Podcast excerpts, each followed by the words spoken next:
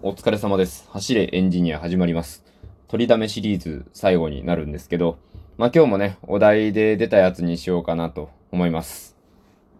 で、こうパッとね、回してみて、まあね、あの、お題ガチャって言っても、出たばっかりのやつをね、こう、出たとこ勝負っていうのもあれなんで、なんか喋れそうなやつあるかなと思って出たやつで喋ります。出たやつがですね、自分の体のパーツで好きなやつありますかっていうやつなんですけど、自分の体のパーツで一番好きなのは、手かなと思います。手。手ですよ、手、ハンド。なんでかというと、これ別にあのなんか僕別にすごく手が大きいとか指が長いとか形が綺麗とかそういうわけではないんですよ。色も白いわけでもないし。うん。爪が別段なんかシャープとかなんかそういうわけでもないんですけど、なぜ手が好きかというと、僕は手が結構よく動く自信があるんですよね。まあ、端的に言うと、あ、でもどうかな。手先が器用っていうのとは違うと思うんですよね。別になんかその、ピアノが弾けたりするわけでもないし、なんかこう、すごいこう、ちっちゃいものをいじったり作ったりできるってわけでもないんですけど、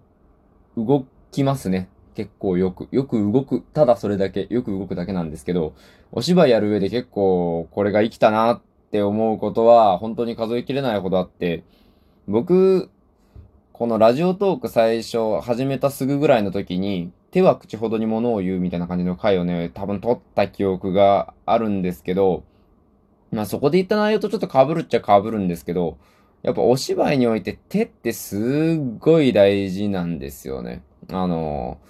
まあ一番大事というか一番最初に思いつくところってセリフじゃないですか。お芝居で何か表現するってなった時にセリフがありますよね。でも、舞台に出ている人みんながずっとセリフあるわけじゃないじゃないですか。セリフがない時どうしようかってなると、まあ顔で表現するとか、いろいろあるんですけど、まあその中でも手ってかなり重要かなって。例えば、あの、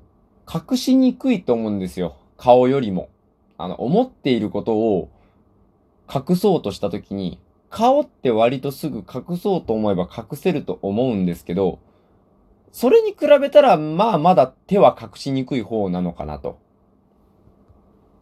まあ、どういうことかと言いますと、例えばこう、ものすごい、こう、悔しいこととか辛いことがあった時に、こう、まあ、辛い気持ちが出てきそうになるけど、なんていうかな、こう、あまりこう、人まで出したくないタイミングだとか、その、見られたくない相手がいるとかいう時に、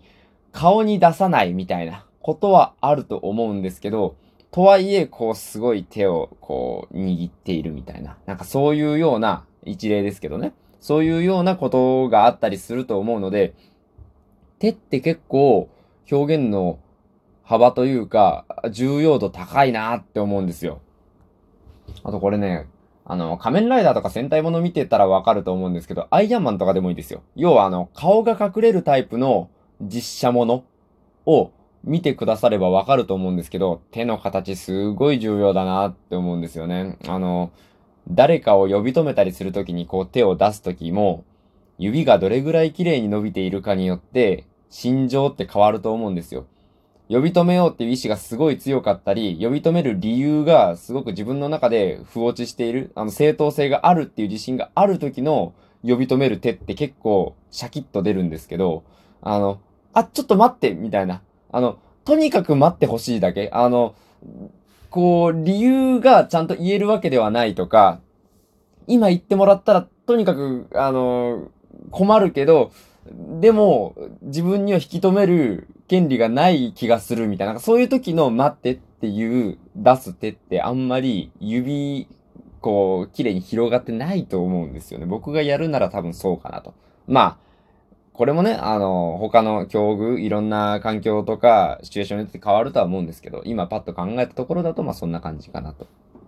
あと仮面ライダーとかで行くと、あの、ワイルドなライダーとかは結構爪を、爪を立てるような感じで、こう指をガッとこう貼るような。全然ね、絵がないから伝わらないかなとは思うんですけど、指をガッと貼るような感じですよね。あー、まあ、ゾーンみたいな感じの。あの手になることが多いかなと思うんですけど、こう、流麗な感じの、こう、クールな、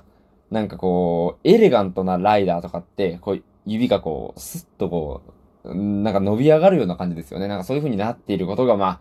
多いなと。なんかそんな感じで、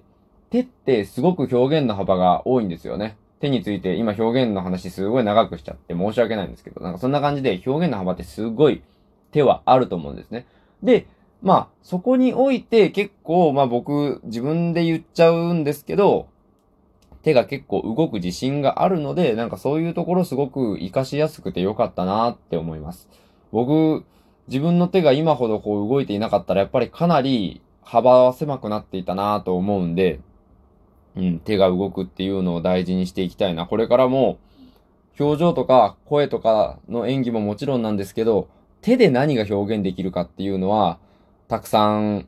うん、試行錯誤していきたいですね。手って結構あの、一辺倒になりやすいんですよ。あの、パターン化されやすい。あんまりバリエーションが出ないことがね、結構ね、まあ、一人におけりではあるんですけど、